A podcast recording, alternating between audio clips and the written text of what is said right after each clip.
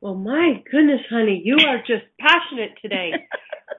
you know, I it was interesting because I was actually tearing up while Suzanne was talking, and there was a, a process that I went through with Lisa in the body class where I um, I became aware that the only place I allowed my body's capacities to express it through were my hands. I decided that my hands were okay and that I could express capacities through that. And I think about the change that I've been willing to be on the planet and the visibility and and being willing to um, being willing to go through the process of waking up in a very visible way in the world.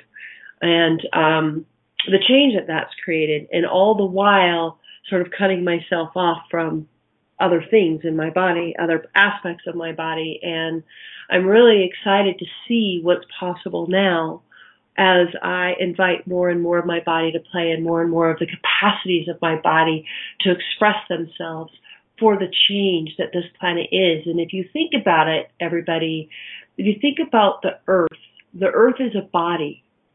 We cannot heal the earth being out of our bodies. Mm-hmm. There's no way to heal the earth by being out of our bodies. And what if that is actually what the earth is crying for?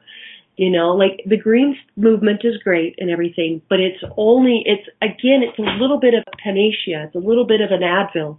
Like there, we definitely require Advil from time to time, I would say. Mm-hmm. And like, what if the body's crying for our presence? What if our body, the earth is crying for our body's presence with it and the communion with it? And how could us being uh, present with the pain and transmuting it and giving it back to the earth. That's one of the things that, that we talk about with bodies and that we've learned to do with bodies is like some of us are carrying the earth's pain in our body and then the earth can't, um, it requires that energy to recycle and to heal itself. And so when we pull pain out of the earth and put it in our bodies, we just create more disassociation and disconnection. Mm-hmm. So truth in this moment, as anybody listening now or in the future, take any amount of pain that you've had or experienced in your body. It could even just be a judgment of your body as a pain. It doesn't have to be a physical pain. And ask how much of this is the earth? How much of this is the earth? And just notice what comes up. 50%, 80%, 100%, 100,000%, 1%, what is it?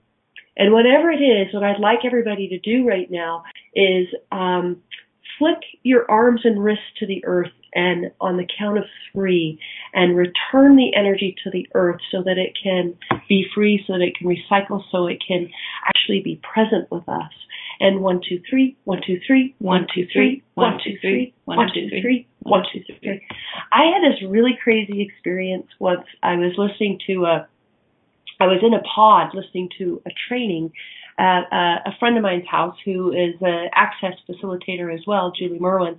And I was getting up to go, and my calves were just like cramping. The Charlie horses, I couldn't even stand up.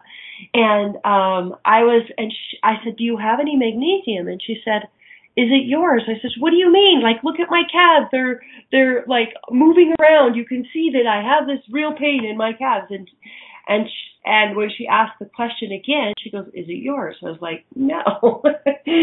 Whose is it? What is it?" And anyway, I, I got that it was the earth, and I did these one, two, threes to the earth, and this intense pain that wasn't even let, letting me stand dissipated instantly. And I was like, holy crap, POC about shining a light where it hadn't been shone before. I was like, you know, how much, how much are we making our pain real and how much are we making it ours when it's not?